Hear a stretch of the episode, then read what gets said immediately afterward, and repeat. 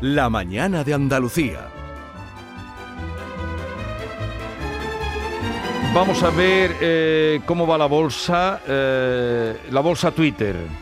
La bolsa Twitter, ¿tú, tú inviertes en bolsa o qué? En la bolsa Twitter. Eh, de momento te voy ganando, ¿eh? Eh, No lo digo de momento, te voy ganando. Mafalda siempre corre al final. Eh, al entonces, tu impulso positivo de Mafalda va ahí. Hombre, que tú tu frase la pones en Twitter a las 6 de la mañana. No, la he puesto, la pongo más tarde. Yo la pongo más de tarde. poner ahora, la espérate. pongo más tarde. No la pongo a esa hora, la pongo más tarde. Entonces ya saben, el Twitter es, aprovechen, arroba Anda con vigor. Anda con Vigorra. Ahí entran ustedes, arroba anda con Vigorra, y ahí encuentran la, eh, la frase del día, el impulso positivo de David, que quiere competir.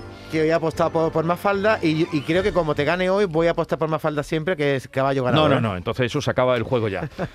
Eh, Carlos López, buenos días. Buenos días. ¿Qué tal estás? Muy bien, muy bien. Mm, Es que se ha enterado, Carlos, Muy- que muy de- lo que vamos a hablar hoy dice, me voy para allá, porque es que lo que vamos a hablar ahora es muy interesante para todo, ¿eh? Vaya cómo está La la, verdad es que energía.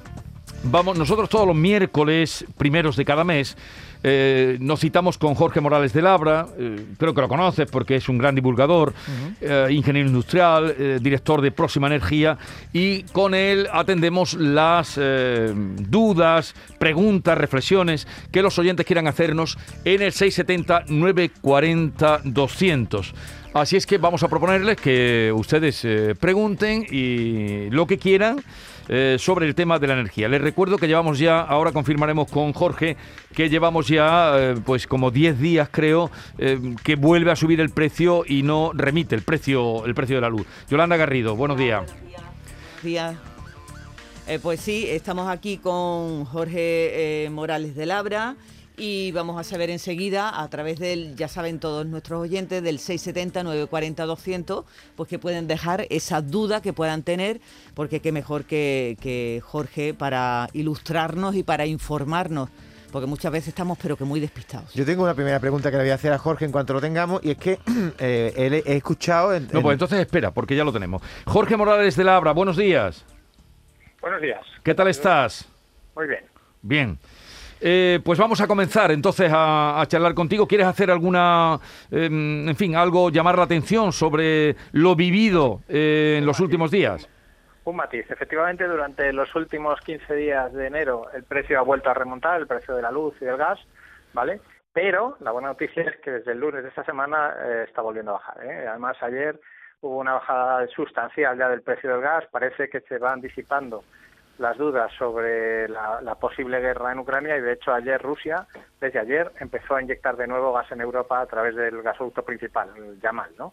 Eh, por tanto, esto lo que ha hecho es influir sustancialmente los precios del gas desde ayer, como digo, así que empiezo hoy por, por, por, por, eh, ser nota discordante en los últimos Sí. meses con una relativamente, al menos por, por el momento, buena noticia. Sí, pero Putin dijo ayer que si Europa quiere gas, o por lo menos eso fue lo que trascendió, si, que- si Europa quiere gas tendrá que negociarlo, tendrá que pagarlo. Sí, sí, pero, pero mientras tanto empezó a inyectar gas. ¿sabes? Jorge, ahora que has hablado de Ucrania... los mercados han interpretado que sí, que, hay, hay- que aquí hay mucha mucha política y mucho juego de, quedar bien todo el mundo, ¿vale? Pero que en realidad no hay un riesgo de suministrar. Precisamente quería preguntarte algo sobre Ucrania porque, bueno, yo eché ayer gasolina en mi coche, evidentemente cada vez eh, da- menos el dinero que pagamos para llenar el depósito, con 50 euros no llegué ni a la mitad, está el litro de gasolina a 1,7 en algunas estaciones de servicio y a 1,5, a euro y medio el gasóleo, es decir, que llenar el depósito ahora, Jorge, son 80 euros. Mi pregunta es, eh, has hablado de Ucrania, pero ¿debemos temer una subida de todo, del precio de la energía en general, si estalla o sea, si se dispara un solo tiro eh, en Ucrania? ¿Y qué subiría más en ese caso? ¿La gasolina, la luz, el gas? Sin duda, lo que ocurre es que ya digo que los mercados cada vez creen menos que eso vaya a ocurrir, porque no le interesa a nadie, ¿no? A ninguna de las partes, ¿no? Pero efectivamente, el problema principal sería sobre todo en el gas, también afectaría el petróleo. O sea, Rusia es el primer productor mundial de gas, pero es el tercer productor de petróleo. ¿Vale? Por tanto, eh, afectaría a ambos mercados. ¿eh? La- la- las posibles sanciones económicas a Rusia, como algunos analistas ya han definido, serían una especie de tiro en el pie ¿eh? para según qué economías, ¿eh? en particular para economías como la española, que son- seguimos siendo muy dependientes de comprar petróleo y gas al exterior. claro. Ujú.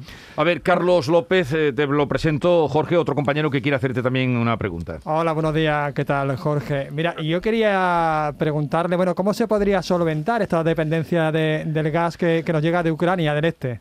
Porque, bueno, Bueno, muy eh, fácil. tenemos- tenemos- de tener gas. tenemos- en Andalucía Ajá, con el sol. ujú, ujú. Con el sol. Quiero decir, ¿cómo se solventa esto? Pues acelerando la transición energética renovables y dejando de consumir cuanto antes gas y petróleo.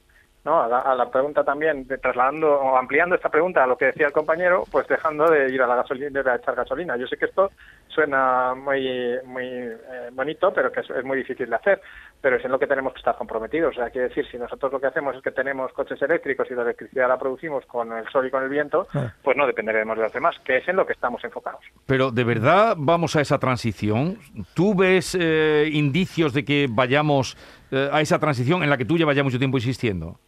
Hombre, yo, yo cada vez veo más ventas de coches eléctricos y cada vez veo más paneles solares en las casas y cada vez veo eh, más renovables en el sistema eléctrico.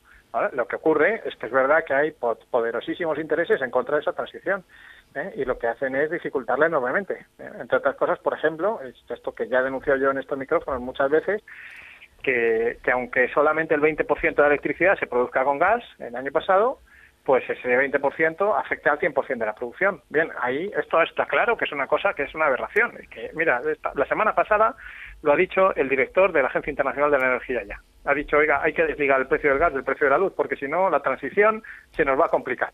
Es decir, claro, es que si por una gotita de gas que entre resulta que vamos a pagar todos la luz a precios de, de estratosféricos, pues es que, eh, es que ma- mal vamos con esa transición. ¿Y por qué En no se- otras por qué- palabras también, Jesús, si nosotros vamos a seguir utilizando el, gas, el gasoil porque tenemos coches de combustión todavía un montón de años, Sí. tenemos que pensar en esa transición muy bien y que mucha gente va a seguir echando gasolina durante un montón de años, ¿eh? Con independencia de que, de que vayamos incentivando cada vez más el paso al vehículo eléctrico. Y esto es lo que yo creo que está fallando clamorosamente. Ya. Jorge, ¿y por qué no se desliga esa relación? Ah, porque hay muchos intereses, porque hay muchos productores que tienen energía barata y que la quieren seguir cobrando cara. Miles Porque de hay- millones de euros anuales, ¿eh?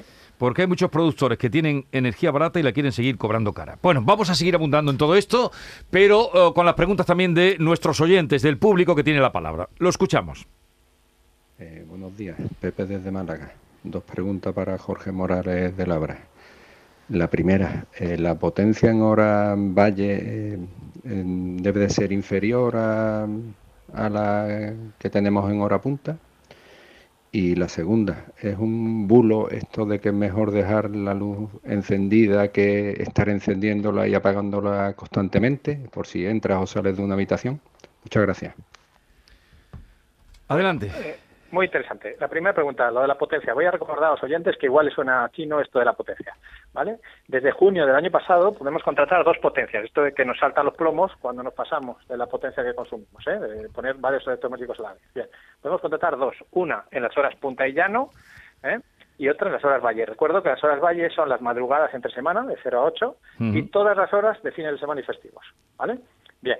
Entonces, lo que está diciendo este oyente es que efectivamente hay una segunda potencia que es la potencia valle y pregunta si tiene alguna relación con la potencia punta. Efectivamente, tiene que ser, no como dice el menor, sino todo lo contrario, tiene que ser mayor o igual a la potencia punta. Es decir, si yo contrato 3 kilovatios durante el día, Sí. tengo que contratar al menos 3 kilovatios durante la noche. ¿Vale? Puedo contratar si quiero 7, pero tengo que contratar al menos 3. Es mucho más barata la potencia en valle, prácticamente no cuesta nada. ¿Vale? Así que mucha gente que lo que puede es desplazar cargas al fin de semana, yo lo que recomiendo es que baje la potencia de punta y que suba la potencia de valle y así ahorrar un pico en el recibo. Pero, A la para, segunda- para ahí un momento. Entonces, ¿yo puedo tener dos potencias diferentes contratadas?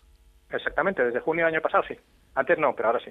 ¿Eso lo sabíais vosotros? Yo no lo sabía, me estoy enterando ahora. Yo tampoco lo sabía. Y los oyentes de, de, de, eh, la energía de Andalucía saben mucho ya. claro. Vale, entonces, se pueden contratar dos potencias. ¿Y tú lo recomiendas? Sí, sí, claro. Yo, yo recomiendo, eh, además, tener menos durante el día y más durante la noche, siempre y cuando uno pueda eh, simultanear más electrodomésticos en las horas valle, es decir, los fines de semana sobre todo, porque no no nos vamos a poner a planchar hasta la mañana. ¿vale? Pero si yo, por ejemplo, cuando hago las coladas ¿eh? y cuando hago la, la- cuando pongo el- a la vez en las vajillas y la lavadora, es, es, es en los fines de semana, porque entre semana ya bastante tengo con sobrevivir, pues entonces me- mejor tener una potencia más alta los fines de semana y más baja durante el día, durante el día que más salir más barato. Entonces, eh, Jorge, al hilo un poco de lo que, de lo que dice, eh, sería mejor contratar una tarifa libre que una tarifa regulada, ¿no? Bueno, esto da igual. La potencia contratada da igual en cuál, en qué tarifa estés. Es un término de facturación independiente del resto. Eh, O sea, sea, sea la que sea la tarifa que tú tengas, puedes contratar dos potencias diferentes. Vale. Tú puedes entonces contratar una potencia eh, para el día, para la noche y, y una de esas dos también para el fin de semana. No, no, no, no, no. Solo hay dos potencias, Jesús. Ya, no, no, pero digo una de esas dos, porque el fin de semana, ah, o noche o día, no hay posibilidad de del fin de semana que sea distinto. A ver, no. hay- la potencia punta y llano es una. Sí. Y la potencia valle es otra. ¿Vale? Vale. Entonces, las horas valle son de 0 a 8 de la mañana, de lunes a viernes, y todos los fines de semana y festivos. Vale, Todas las vale, horas, que ¿vale? entra- eso, eso es lo que yo quería. Vale, vale. Yo puedo contratar una potencia para él. No puedo contratar una potencia de 0 a 8 de la mañana y otra distinta los fines de semana. No, es la misma, es el periodo valle. Vale, Durante vale. todas las horas del periodo valle puedo tener una segunda potencia contratada y esa tiene que ser mayor o igual que la potencia durante el resto de horas. Y la, la otra pregunta, ¿le La otra encendería pregunta. apagar la luz? Eh, Lo de encender y apagar la luz, el bulo ese Vale, que lo de decía. encender y apagar la luz, en general, en general voy a decir que efectivamente es un bulo. O sea, en general, eh, evidentemente hay que apagarla todo lo que se pueda, ¿vale? ¿Dónde empieza a haber diferencias? Bueno, pues en que efectivamente lo que ocurre es, si lo haces muchísimas veces, al final acabas rompiendo la bombilla, ¿vale? Entonces, claro, claro, eso, de eso estamos hablando. O sea, vamos a ver, si lo que hablamos es de que uno deja la, la, la- la luz encendida, se va, pasa por el pasillo, se va a la cocina, está media hora en la cocina, luego vuelve y dice, hombre, ya, pero es que para media hora no la tenía que apagar. No, error, sí que tenía que apagarla. ¿Vale? Ahora, si lo que pasa es que me está diciendo que es que estoy yendo y cada vez que me levanto le doy a la luz y le doy 25 veces al día, lo que va a pasar es que voy a romper el interruptor y la bombilla antes de tiempo. ¿Vale? Así que, claro, todas las bombillas tienen un número de encendidos. ¿eh? Entonces, al final, si lo, si lo demasiadas veces, pues te la cargas. Este es el límite. Pero, desde luego, desde el punto de vista de energía, eh, consume siempre más, lógicamente, cuanto más esté encendido. Y a los precios actuales de la luz, luego, mi recomendación, no dejar luces encendidas que no sean necesarias. Vamos con otra pregunta. Buenos días, llamo desde aquí de Prodollano Carmona. Eh, era una consulta para aquí para el tema de la energía. Vamos a ver, ¿cómo te pueden facturar el, las tres tipos de tarifas eh, energía siglo XXI cuando los contadores que están aquí instalados en Prado Llano no, no sacan las tres lecturas, solamente tienen una lectura? Así que ellos lo hacen a su cálculo, su buen ojo, y te cobran lo que quieren, porque es que nos ha pasado y lo hemos reclamado. me dijeron que me pusiera delante para leer las tres lecturas. Y es que resulta de que no sale las tres lecturas, porque me han- de hecho me han cambiado hasta el contador, porque lo he reclamado porque me ha parecido un consumo excesivo. ¿Cómo puede ser, puede reclamar, cómo te pueden cobrar esas tres lecturas si no existe en el contador la forma de leer las tres lecturas? Venga, gracias, buenos días. ¿Eso es posible? Bueno, es posible, es cada vez más extraño, pero es posible y yo desde luego recomiendo a los oyentes que tengan este problema que hagan lo mismo, ¿eh? que es decir, que, que reclamen. Vamos a ver, voy a explicarme. Eh, más del 99% de los contadores en España son ya inteligentes, los llamamos inteligentes, ¿eh? en realidad inteligencia no tienen como es natural, pero eh, los llamamos así porque en realidad pues, pues permiten hacer un montón de cosas, ¿no? Por Sí. ejemplo, registran hora a hora el consumo de energía, ¿vale?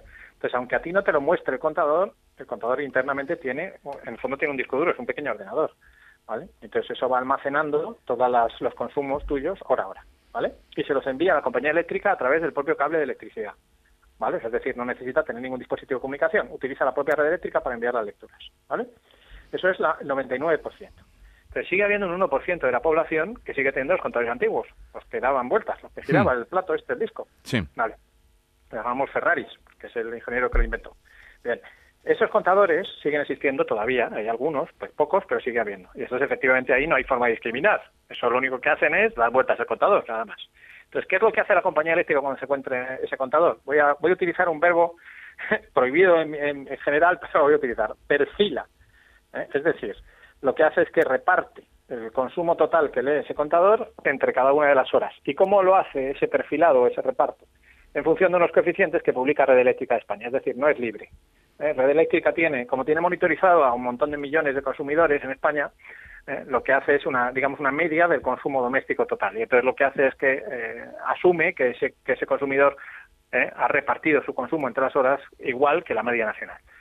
Y así es como se perfila oficialmente. Esto es lo que se debe hacer oficialmente. Si la compañía hace cualquier otra cosa es ilegal. Y desde luego lo que tiene que hacer la compañía es justificar muy bien por qué no ha cambiado todavía el contador. ¿Vale? Porque debería haber cambiado al 100%. En algunos casos muy justificados se le permite no hacerlo, ¿vale? Pero tiene que justificarlo. Normalmente la compañía lo que suele decir es que no lo ha cambiado porque el consumidor no le ha dejado entrar en su casa. Por ejemplo, una casa de estas donde prácticamente no se va nunca y que el contador está dentro de la casa y que es imposible acceder de otra forma. Bueno, en ese tipo de excusas son las que se suelen poner. Desde luego, si no, la compañía debería haber puesto ya el contador inteligente, llamémoslo así. Bueno. Eh, seguimos. Buenos días, desde Jaén. Y a mí me, pregun- me gustaría preguntar si eh, los términos de potencia son fijos para todas las compañías o cada uno pone lo que quieran ellos.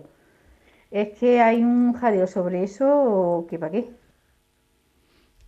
Jorge. Sí, señora. Sí, señora, toda la razón. Muchas veces nos hemos concentrado aquí, fíjate que, que vosotros mismos habéis preguntado, oye, pero esto depende del tipo de tarifa, cuando hemos hablado antes de la potencia, ¿no? De la parte fija del recibo. Muchas veces nos concentramos en la otra parte, en la que depende del consumo, si tenemos una tarifa plana, que si tenemos una tarifa oficial, y por tanto varía cada hora el precio, etcétera. Pero no nos fijamos en el precio de la parte fija. Y efectivamente, en el precio de la parte fija es también libre. Es decir, en la tarifa oficial, por supuesto, eso es el, precio oficial, pero luego el resto de comerciadores pueden poner precios por encima. De hecho, yo he visto precios de potencia que son el doble del precio oficial. ¿Vale? Así que sí, eh, efectivamente, no solamente hay que fijarse cuando uno vaya a aceptar una oferta de la luz en la parte variable, sino también en cuánto le van a cobrar por la potencia, es decir, por la parte fija del recibo. Eh, bueno, seguimos alguna. Sí, bueno, yo Jorge, yo sé Jorge, todos sabemos que eres ingeniero industrial, pero como sé que sabes de todo, me gustaría preguntarte, ya has explicado aquí. ¿Cómo, cómo que sabe de todo? Sabe de todo de lo que tiene que ver las consecuencias que tiene la subida de los precios de la energía, porque Jorge ha explicado aquí que el precio de la luz se va a mantener alto en los últimos meses y yo creo que dijiste que hasta septiembre por lo menos, ¿no, Jorge? En... Bueno, ahora, a ver, es que esto está cambiando cada día, o sea, es que ayer por ejemplo, ayer toda la curva de largo plazo cayó un 10% en un solo día. ¿Vale? Bárbaro. Entonces, quiero decir, eh, en este momento, eh, a ver, yo te puedo dar el, el, en este momento el mercado cómo está cotizando. Y el, y, el, y el, mercado todavía está cotizando alto, incluido todo el año 2023. O sea, nos tendríamos que ir a principios de 2024, a primavera de 2024, para empezar a ver precios como los que veíamos mm. antes. Pero esto puede cambiar de un día para otro. Vale, pero mi pregunta iba, Jesús, porque si suben los costes, también hay problemas de suministro en muchas empresas. Ya hemos escuchado también a los productores de vino que escasea el vidrio, que va a subir todo. ¿Debemos esperar una subida de precios generalizada de los bienes de consumo también hasta esa fecha? ¿Vamos a tener una inflación alta todo el año? Por eso te decía que se salía un poco de tu contexto, pero seguramente nos se puede... Influye, se influye el resto claro. del mercado, ¿no? Bueno, vamos a ver, evidentemente, el, el, el, a ver si estos son datos oficiales del INE, más del 60% del IPC de este que tenemos ahora en el 6%, que baja un Sí. poquito, pero vamos, es en el 6%, más del 60%, es decir, más de 3,6 puntos, ¿vale? Dependen de- directamente de la energía, directamente. O sea, esto es directamente el precio de energía. Indirectamente, la influencia es muchísimo mayor, porque efectivamente lo que ocurre con la energía es que cuando los altos precios se prolongan durante varios meses, esto afecta a todos los productos. ¿vale? Afecta ¿A quién le afecta más? Mira, hablabais del vino, por ejemplo. El otro día me preguntaba en un programa de televisión también por, por qué productos afectaban más, ¿no?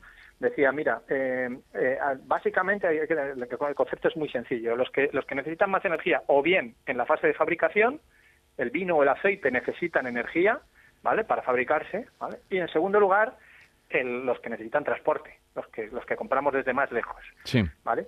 Estos dos productos son los más afectados, pero evidentemente lo que ocurre es que todos los productos al final acaban repercutiendo la subida del coste de energía, porque es horizontal, afecta a todos los sectores.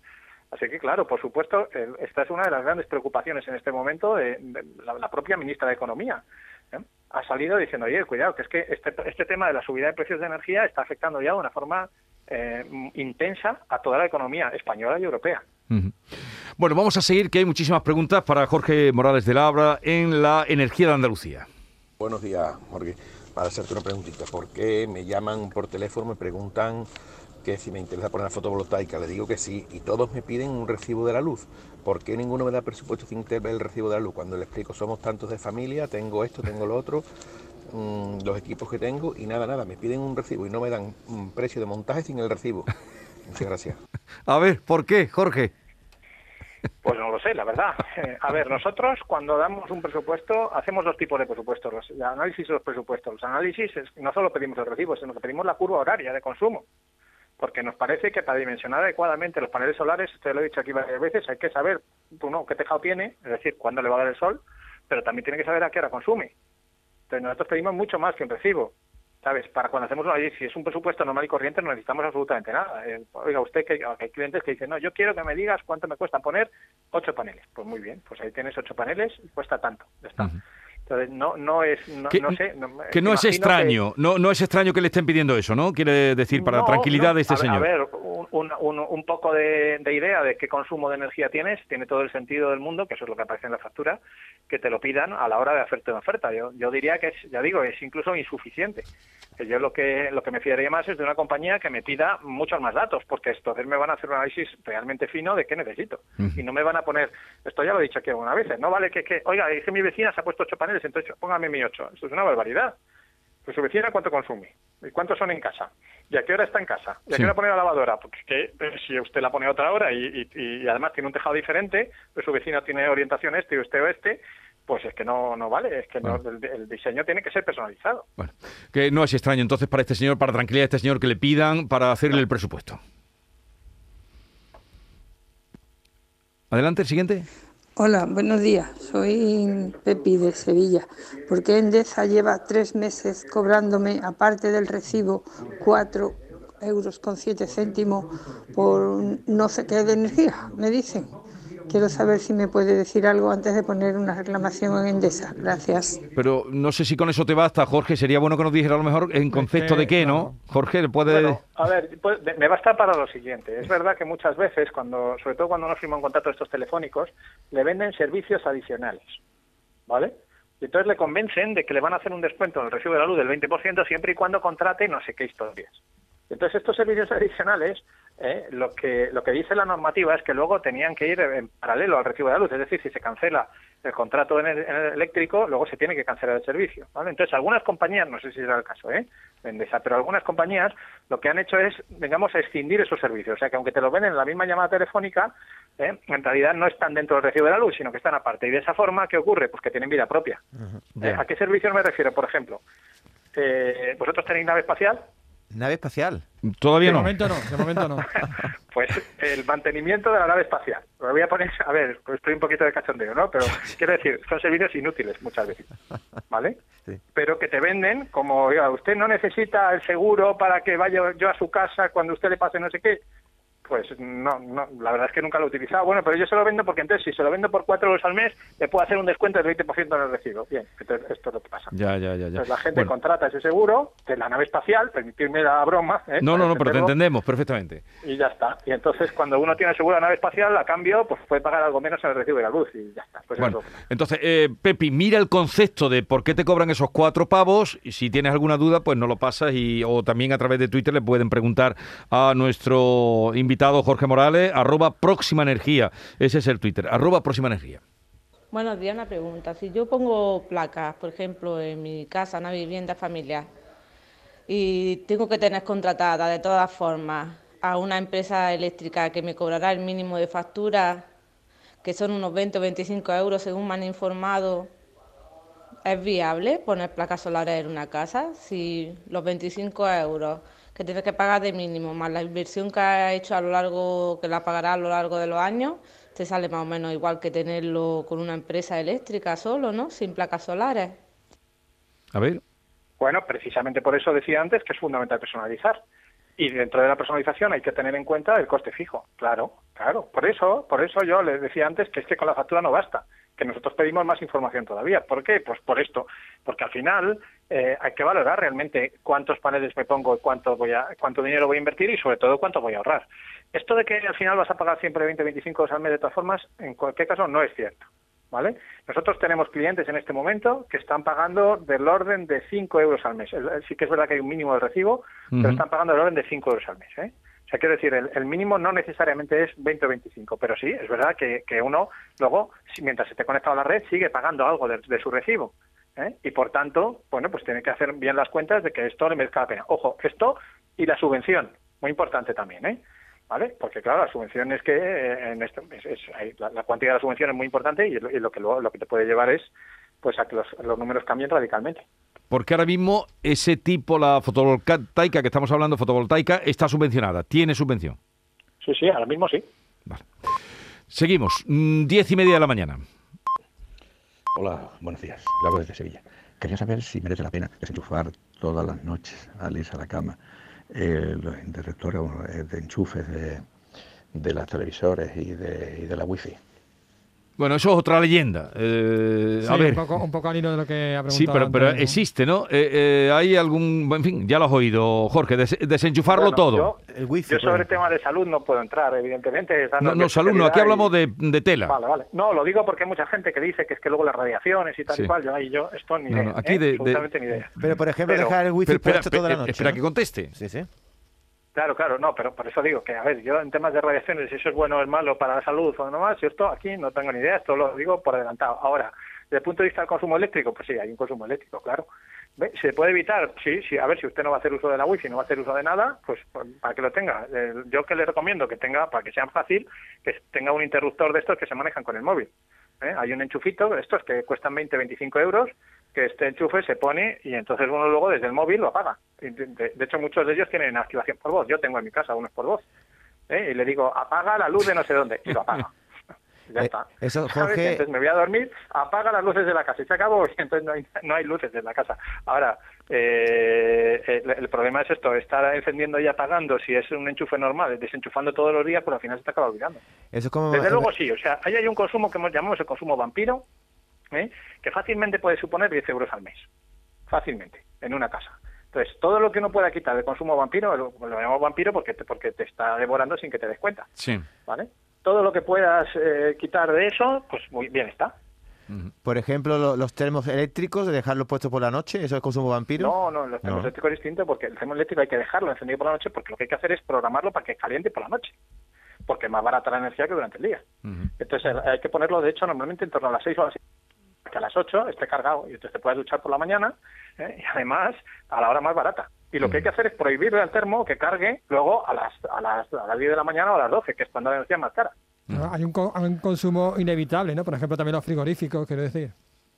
Claro, Claro, es que pero es inevitable. es inevitable. A ver, cuidado, es inevitable, pero también se puede gestionar. De esto hablaremos otro día si queréis, Vale. pero se puede gestionar un poquito con las temperaturas. No Vale. hace falta tener 25 bajo cero en el congelador. ¿Cu- ¿A cuánto puede estar el congelador? K17, vale. 17. Eh, seguimos. Buenos días, soy Pepe de Sevilla. Una pregunta para Jorge. Tenemos un contador trifásico. En casa no hay ninguna instalación trifásica. ¿Es conveniente cambiarlo por el contador normal de bifásico? Gracias. Bien, esto no me da tiempo, yo creo, ya a explicar la diferencia entre trifásico y monofásico, pero bueno, vamos a dejarlo así con que a algunas casas llegan tres cables ¿eh? y a otras llegan solamente dos, que son los monofásicos normales, ¿vale? Bien, entonces cuando llegan tres cables, que son estas instalaciones trifásicas, efectivamente el contador es un poquito más complicado y más caro. ¿Merece la pena pasar a monofásica? Eh, A ver, yo le diría, sin, sin, eh, si usted no tiene eh, ninguna instalación nueva, por ejemplo, si va a poner un- una instalación solar, como hablábamos antes, normalmente sí le voy a recomendar que pase a monofásica, ¿vale? Porque es más sencillo y porque además una instalación monofásica se puede configurar en una instalación solar, es una cosa muy interesante, que esto no hemos hablado, por cierto, de- igual convendría hablar un día, que es que pasa ante un apagón si uno tiene una instalación solar. Sí. Vale, bien. Pues hay un sistema de respaldo ¿eh? que, que nosotros estamos poniendo ahora en algunos clientes con batería, en el cual cuando se va la luz, automáticamente el sistema eh, alimenta solo la casa. ¿vale? Entonces puede trabajar de forma aislada. Entonces, en algunas zonas donde hay cortes de luz muy frecuentes, esto es importante. Eh, ¿Qué pasa? Pues que, claro, el sistema en, monofásico funciona mucho mejor que en trifásico. Entonces, en algunos casos yo sí recomiendo, en ese caso, desmontar la instalación trifásica y pasar a monofásica, ¿vale? Pero eh, no- normalmente, si él no va a hacer ningún cambio de estación, no. Y ahora, todo esto, un asterisco. Ojo, porque hay algunos, eh, algunos aparatos que son necesariamente trifásicos, por ejemplo, las depuradoras de actinas. ¿Vale? Cuando en una casa hay trifásica, muchas veces es porque hay un aparato allí que es trifásico. Entonces, claro, si uno tiene una piscina y tiene una depuradora trifásica, no puede ir a monofásico, es que necesita los tres cables. ¿vale? Por tanto, en algunos casos, en algunos clientes, es que no se puede pasar de trifásico a monofásico. Sí se puede, hágase, pero, pero normalmente no por amor al arte, sino porque realmente haya un cambio en la instalación. Por ejemplo, este, te digo, de que usted se dedica, se decide, perdón, a poner paneles solares. Sigamos. Eh, Hola, buenos días. Eso, una consulta para este señor. Eh, mire, y las personas que tenemos un contador supuestamente inteligente y que no funciona desde hace por lo menos un año y medio, que tiene tres reclamaciones y que ahora eh, dejaron de facturar desde mayo y quieren reclamar ahora facturas con consumos estimados, inventándose mm, fa- mm, consumo en horas valles, punta. ¿Cómo hacer con eso? De verdad, esto es una desesperación, ¿eh? Pobre mujer. Yo, a ver. yo creo que además, por la cantidad de afectados que hay en Andalucía, es que lo que sugiero es que, que- que se asocien, ¿eh? porque efectivamente es que es grave y que sigue ocurriendo. Esto, no sé si recuerdas, Jesús, que lo denuncié en septiembre, eh, sigue, al- estamos en febrero ya y sigue pasando. O sea, todavía tenemos clientes, ¿eh? centenares de miles de clientes que Sí. tienen problemas con los recibos de junio del año pasado. Sí. ¿vale? Es una barbaridad, ¿no? Entonces, eh, claro, llegado un momento ya es irrecuperable esa información, porque como está bien, bien diciendo esta oyente, es que ahora qué vamos a sacar, la energía horaria de- del 7 de julio, ¿eh? El- al día 2 de febrero, eso es imposible, ¿no? ¿Dónde está esa info? Si no está ya, es que no está. Entonces, ¿qué pasa? Pues sí, a ver, lo que sí que le voy, eh, un poco en, en el mismo sentido de lo que decía antes, a ver, la estimación, cuando se hace una estimación, hay un procedimiento oficial. O sea, la compañía no puede inventarse las cosas, ¿vale? Igual que hablaba antes del perfilado, ¿eh? de cómo se reparte la energía entre horas cuando no hay ese detalle porque el contador inteligente no está, pues hay un, un- un procedimiento para estimar la medida cuando uno no tiene contador, por lo que sea, porque falla el contador o por lo que sea. Entonces esto eh, es verdad y, se puede se puede utilizar siempre con ese procedimiento oficial. Ahora bien, lo que dice el oyente, y creo que tiene toda razón, es, oiga, pero es que esto no es una cosa que haya pasado, que eso le puede pasar a cualquiera, que en un momento se rompe un contador y está 10 días sin contador. Es que llevo 8 meses sin contador. Esto es denunciable. ¿eh? Entonces yo, como mínimo, lo pondría en conocimiento de la Consejería de Energía de la Comunidad Autónoma, como mínimo. Bueno, vamos a terminar aquí porque eh, son ya las 10.37 minutos, abundaremos en próximos días, pero una pregunta, Jorge. A, ver, mm, ¿cómo va a influir la muerte de la marmota Milton Mel un día antes de la predicción del Día de la Marmota? ¿Qué repercusión va a tener en el, en el consumo energético? Y en el... Preocupación. Bueno, veo, veo que estamos bien, estamos ya de, de cachondeo y esto me gusta. Hombre, es la predicción. Ella eh, predice el invierno. Eh, eh, ahora se ha muerto. ¿Qué repercusión va a tener? Sí, sí, pues, pues a saber. Pues mira, yo, yo, yo voy a hacer ahora, déjame hacer un alegato serio a favor Sí. de los meteorólogos, ¿vale? O sea, es decir, eh, la meteorología cada vez está más avanzada, cada vez tenemos profesionales mejores haciendo eh, previsiones, la verdad. Yo las utilizo muchísimo, por ejemplo, para previsiones meteorológicas utilizo de, sobre todo de viento, pero también de anticiclones, por ejemplo, de presión. Sabemos que, por ejemplo, va a haber, va a haber eh, una, ahora durante seis semanas vamos a tener anticiclón en, en gran parte de la península ibérica. ¿eh? Y lo que quiero decir es, yo, desde aquí, de verdad, un alegato serio a olvidémonos de chorradas meteorológicas tipo cabañuelas y tipo Sí. marmota, etcétera. Porque, no, sobre todo por respeto a, a toda esta gente que estudia mucho ¿eh? y que trabaja mucho en el tema de las previsiones meteorológicas. Pues nos unimos a ese alegato, ¿eh? Nos unimos. Eh, oye, ah, bueno, ya nos pondremos de acuerdo porque aquí has sugerido varios temas interesantes eh, de cómo abordar, pues, el- el- el- la Consumo vampiro. energía, Consumo vampiro, no, varias cosas has claro, dicho. la- interesante, eh, lo de la tarifa fija, que permanentemente es fija, independientemente de, que, de que se contrate una empresa eh, libre. Los frigoríficos, ¿eh? Y no, y también las instalaciones, las instalaciones de, de paneles solares, que son Sí, mucha gente o, que están perdidas. Lo iremos tocando todo. Jorge, eh, pero si quieren también conectar, seguirle a través de arroba próxima energía, pueden eh, estar en contacto con él. Un saludo desde tu, de esta tierra tan querida tuya, Andalucía, y que tengas un mes, eh, en fin, que vaya todo bien, sin sobresaltos.